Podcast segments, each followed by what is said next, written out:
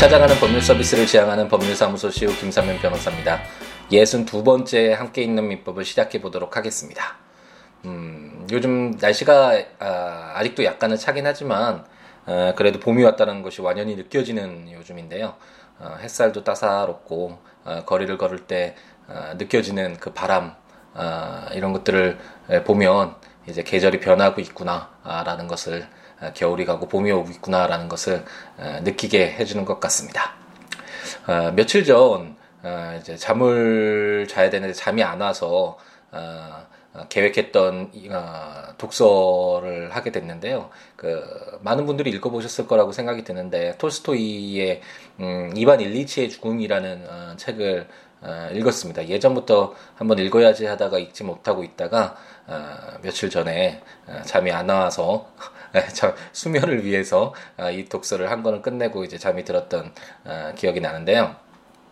뭐 많은 분들이 읽어보셔서 내용을 어, 느 정도는 아실 텐데 간단하게 뭐 이야기해 보자면 이반 일리치라는 어떤 그 사람이 러시아의 사람이 어, 이제 우한 상류층 사회를 동경하고 또 그렇게 어, 생활을 채우기를 원하면서 살아가고 있는 이반 일리치라는 사람이 뜻하지 않게 어, 질병을 얻게 되고 어, 이제 죽음에 이르는 그 과정 그래서 죽게 되는 그 아,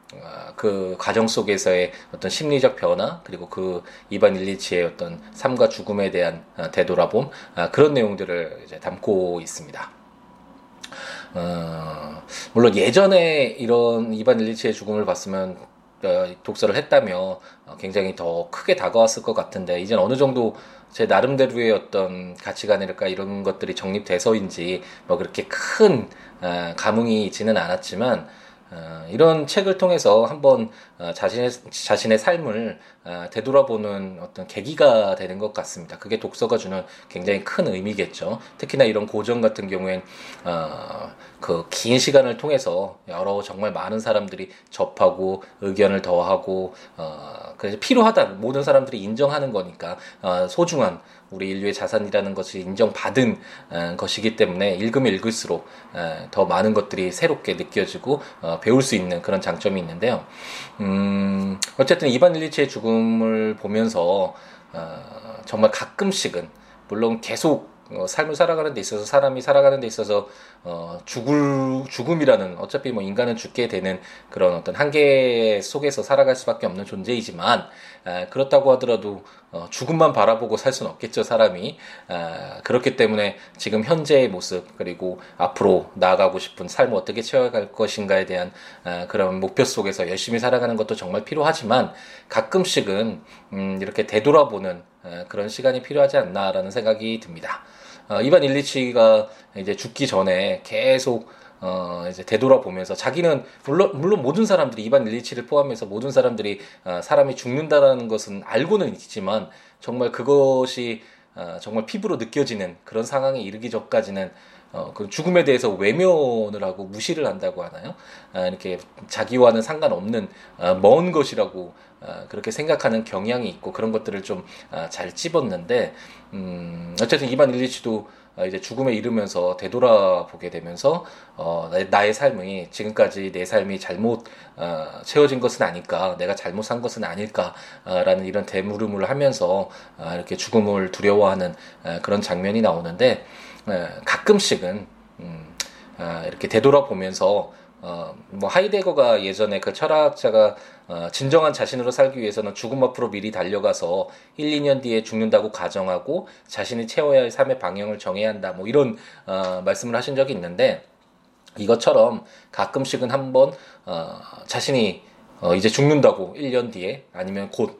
어, 죽는다는 어떤 가정하에서 어, 자신의 삶을 잘 채우고 있는가 지금 현재 에, 그런 한번 되돌아보는 시간을 에, 갖는 것도 필요하지 않나라는 그런 생각을 해봅니다. 왜냐하면 음, 정말 그런 순간이 갑작스럽게 닥치게 되었을 때 어, 그때 되돌아보면 어, 사실 고쳐 나가기가 어렵잖아요. 이미 어, 자신의 삶이 채워져 있는 상태이기 때문에 그렇기 때문에 지금 현재 아직 가능성이 남아 있을 때 앞으로 우리의 삶을 어떻게 채울지에 대한 그런 가능성이 남아 있을 때 이렇게 되돌아보면서 어, 정말 하고 싶었던 것, 어, 내가 내 삶을 결국 어, 책임을 져야 되고 이 자기의 삶의 주인공은 어, 자, 자신뿐이잖아요. 그러니까 자신이 책임져야 되는 이 삶을 정말 자신이 원하는 어, 그런 내용물로 채워가고 있는지 가끔씩은 한 번씩 어, 되돌아보는 어, 그런 과정도 필요할 것 같습니다. 음, 이런 어떤 계기를 마련해 주는 것이 어, 뭐 여러 가지가 있겠지만 어, 이처럼 좋은 책 어,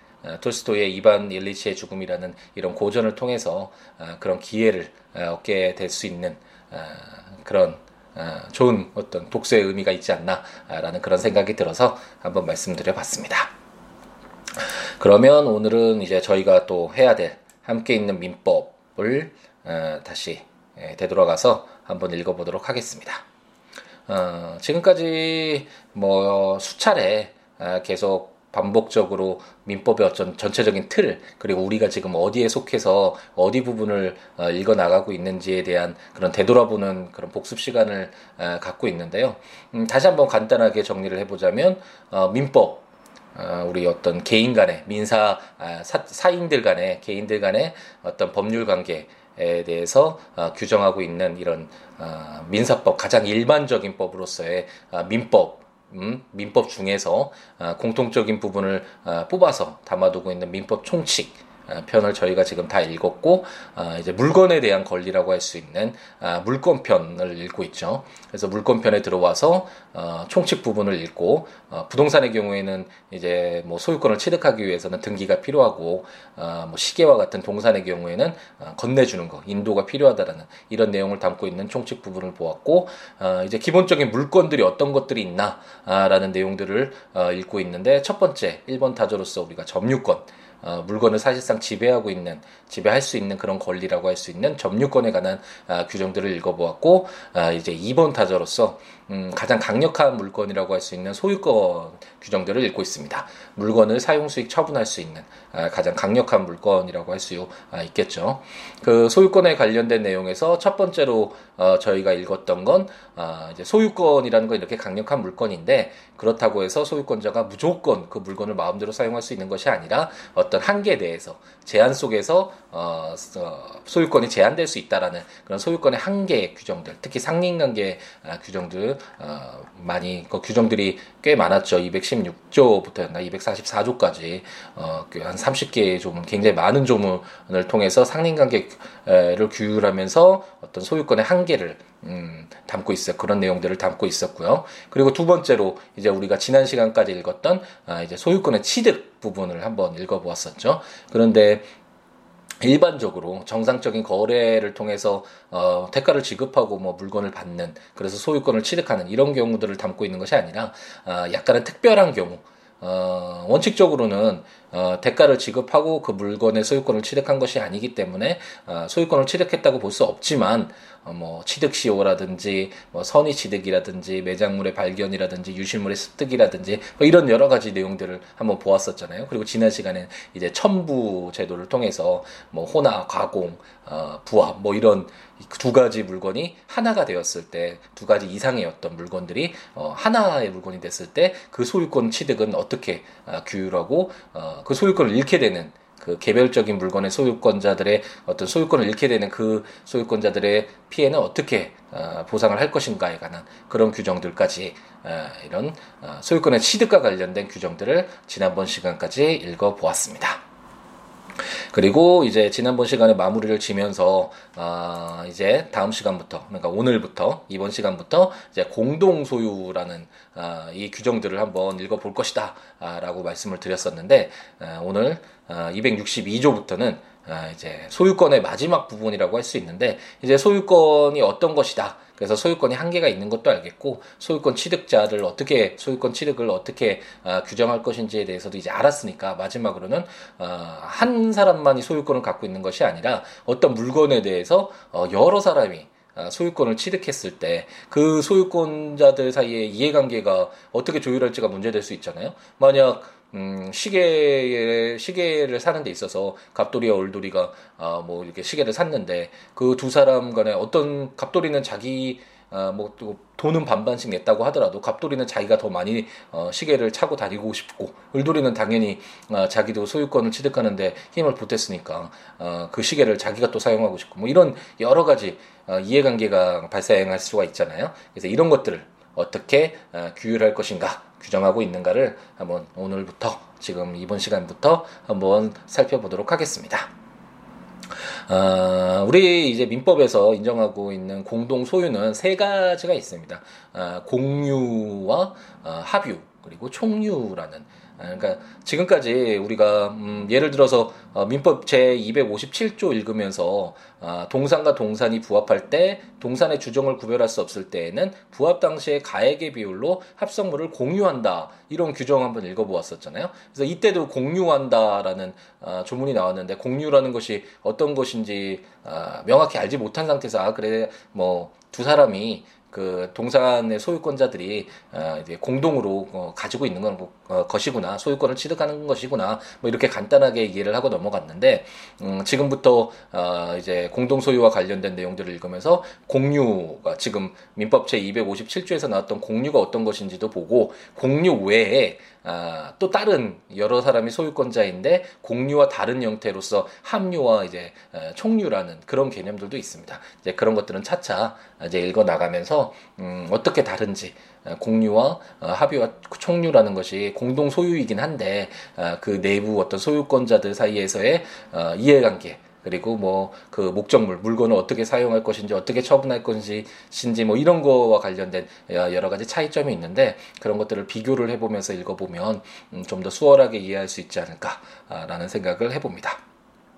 그래서 우선, 어, 이번 시간에 우선 어, 공유와 관련된 규정 일부를 볼 텐데요. 어, 공유라는 거는 우리 현실에서도 많이 사용을 하잖아요. 어, 뭐 예를 들어서 갑돌이와 을돌이가 어, 갑돌이가 뭐 을돌이와 인터넷 사이트 어떤 사이트에 아이디와 비밀번호를 공유하면서 뭐 요즘 막 오락을 많이 하는 것 같은데 이런 오락을 하면서 인터넷 사이트와 아이디, 아이디와 어, 비밀번호를 뭐 공유하고 있어 뭐 이런 얘기들을 어, 많이 사용하잖아요. 예, 물론 뭐 아이디와 비밀번호가 물건은 아니라서 여기에서 민법에서 얘기하는 그 공유는 아니지만 어쨌든 우리가 일반적으로 공유라는 말은 말은 많이 사용하고 있고 어, 우리가 알고 있죠 그 의미를 아, 공동으로 뭐 가지고 있는 것이다 뭐 이렇게 어, 이해를 하고 있는 잘 흔히 어, 어, 일상에서도 쓰이는 말이라고 할 수 있는데 그렇게 생각을 하고 우선 접근을 하시면 될 것 같습니다. 어, 우선 제 262조를 어, 이제 읽어보면 물건의 공유라는 제목으로 제1항 물건이 지분에 의하여 수인의 소유로 된 때에는 공유로 한다. 제2항 공유자의 지분은 균등한 것으로 추정한다. 라고 규정하고 있습니다. 어, 이것처럼 저 제가 뭐 아이디와 비밀번호를 얘기했지만 어, 다른 예를 들어서 이제 이 민법에서 인정하고 있는 어, 그 공유의 어떤 예를 들어서 어, 갑돌이와 을돌이가 어떤 건물을 이제 공동으로 구매를 했다라고 해보죠. 음, 그랬을 때 어, 처음 살 때 그 대가가 만약 뭐 갑돌이가 70%를 내고 을돌이가 30%를 냈다면 어 7대 3으로 어떤 지분을 갖게 되겠죠. 그 이제 그 건물에 대한 소유권자이긴 소유권자인데 공동 소유권자인데 어 그래도 그그 그 건물의 어떤 소유권을 취득하는데 자 신이 에, 취득하게 되고 기여한 그런 대가에 해당하는 그런 기여분에 대한 지분을 어, 갖게 되는 그러한 관계를 바로 공유라고 생각하시면 되, 겠고 그렇기 때문에 262조 제1항에서는 물건이 지분에 의하여 조금 전에 말씀드린 바와 같이 갑돌이가 70% 그리고 울돌이가 30% 어, 이런 식으로 7대 3 정도의 어떤 지분에 의해서 어, 수인의 소유로 된 때는 여러 사람의 갑돌이와 을돌이의 소유로 된 때에는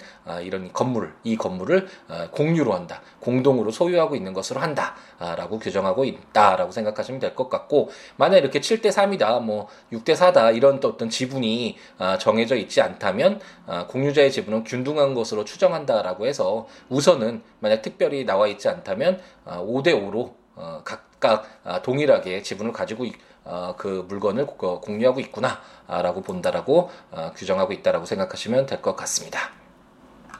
그럼 제 263조를 한번 보면 공유 지분의 처분과 공유물의 사용 수익이라는 제목으로 공유자는 그 지분을 처분할 수 있고 공유물 전부를 지분의 비율로 사용 수익할 수 있다라고 규정하고 있습니다.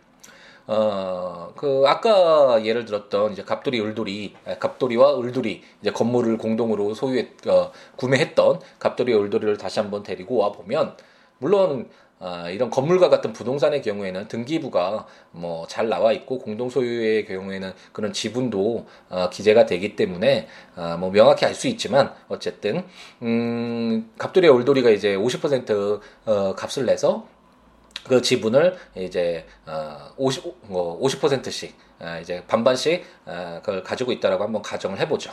만약 그랬을 때 음, 만약 2분의 1 지분만 있으니까 어떤 50%의 지분만 있으니까 그 건물을 반쪽만 나눠서 반만 사용하고 그 선을 넘어오면 안 돼. 뭐 이런 식으로 어, 제안을 한다면 이게 공동 소유의 어떤 의미가 없겠죠. 공동 소유를 인정하는 어, 뭐 이유가 여러 가지가 있겠지만 한 사람이 어떤 물건의 소유권을 취득하기가 뭐 곤란하거나 아니면 어, 다양한 다수의 사람이 소유권을 취득하도록 인정할 필요가 있어서 어, 그렇게 했을 텐데 어, 지분을 갖고 있다라는 그런 이유만으로 지분만 가지고 있다라는 이유만으로 어, 2분의 1 지분일 경우에 그 건물의 반만 사용한다 뭐 이런 식으로 한다면 어, 공동 소유의 어떤 취지가 어, 전혀 어, 살아나지 못하겠죠. 그렇기 때문에 어, 264조는 공유물 전부를 어, 지분의 비율로 사용 수익할 수 있다라고 규정해서 그 건물 전부를 사용을 할 수는 있는데 갑돌이든 을돌이든 그렇지만 지분이 어 50대 50이니까 반반이니까 어 뭐 예를 들어서 한 달을 사용한다 그러면 15일을 갑돌이가 사용하고 나머지 15일을 을돌이가 사용하는 뭐 이런 식으로 어쨌든 그 지분에 따라서 어 지분의 비율로 어 그 건물을 사용 수익할 수 있다라고 규정하고 있고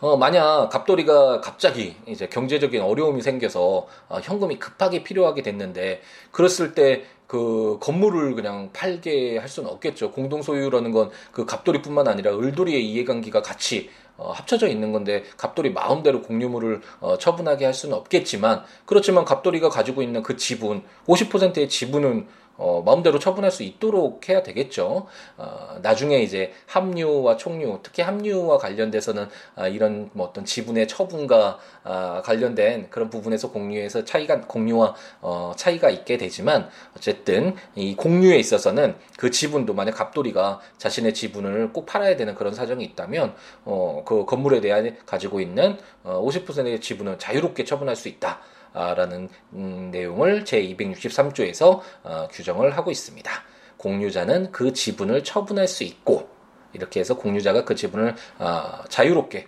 다른 어떤 뭐 공유자의 동의를 얻을 필요 없이 어, 지분을 처분할 수 있고 공유물 전부를 어, 그 건물 전부를 지분의 비율로 어, 50대 50으로 사용 수익할 수 있다라고 263조가 규정하고 있습니다.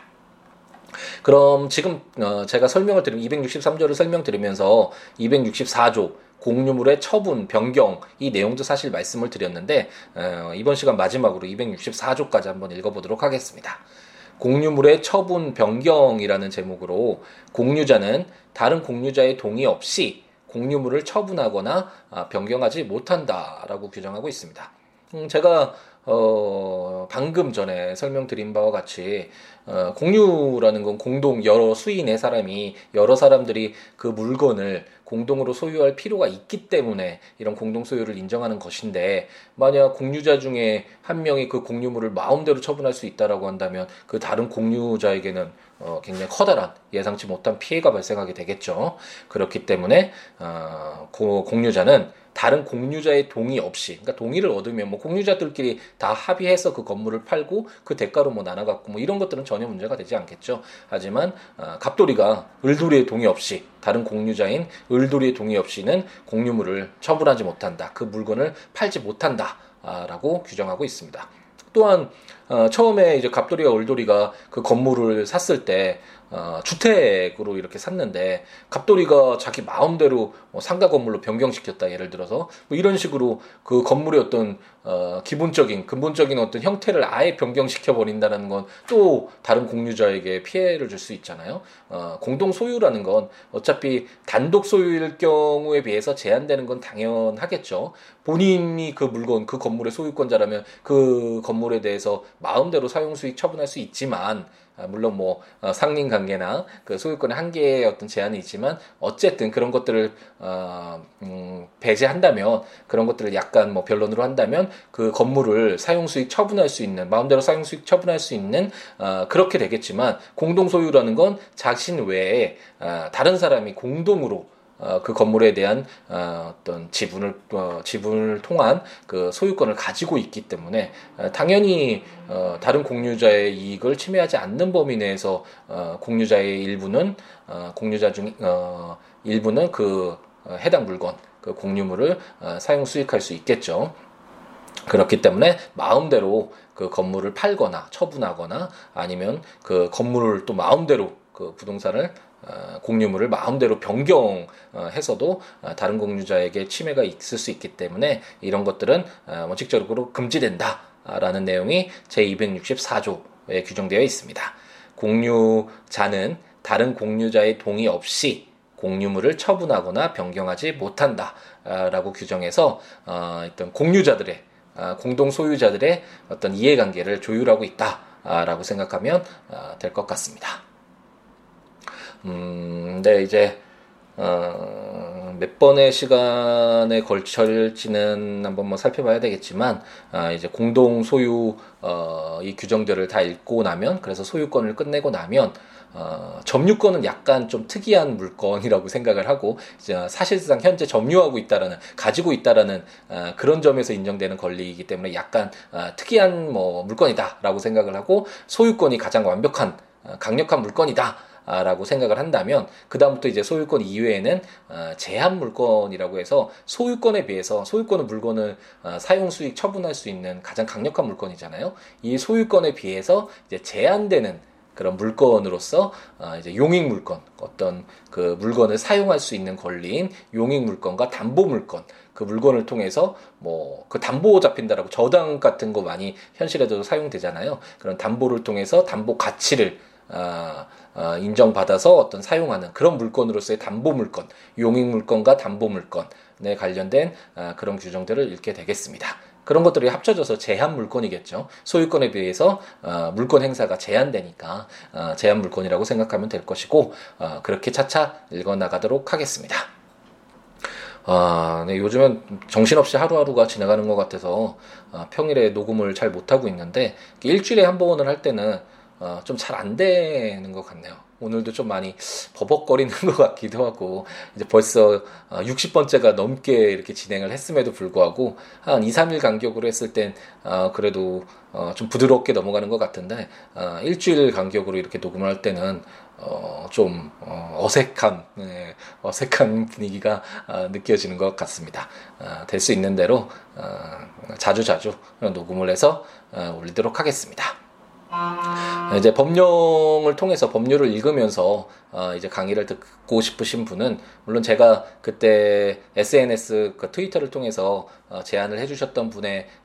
요청을 어, 참작해서 최대한 천천히 읽고는 있지만 그래도 이렇게 듣기만 해서는 어, 법률을 정확히 이해하는데 좀 어렵긴 하잖아요. 그래서 법률을 함께 보시면 도움이 될 텐데 국가법령정보센터 인터넷 사이트에 들어가시면 우리나라에서 제정 시행되고 있는 법률 모든 걸 검색해 볼 수 있으니까 거기서 민법 치셔서 어, 한번 조문들을 읽어보시면서 어, 들으시면 좋을 것 같고 어, 제가 전자책으로 발간한 함께 있는 민법 어, 민법 총칙 물권편 예, 물권편은 어, 이제 그 올리기는 했는데 그 발간을 하긴 했는데 이심인가요? 뭐 어떤 전자책과 관련돼서는 뭘 그걸 받아야 되는데 그게 조금 승인이 늦어지네요. 예, 무슨 그 회사 내에서 무슨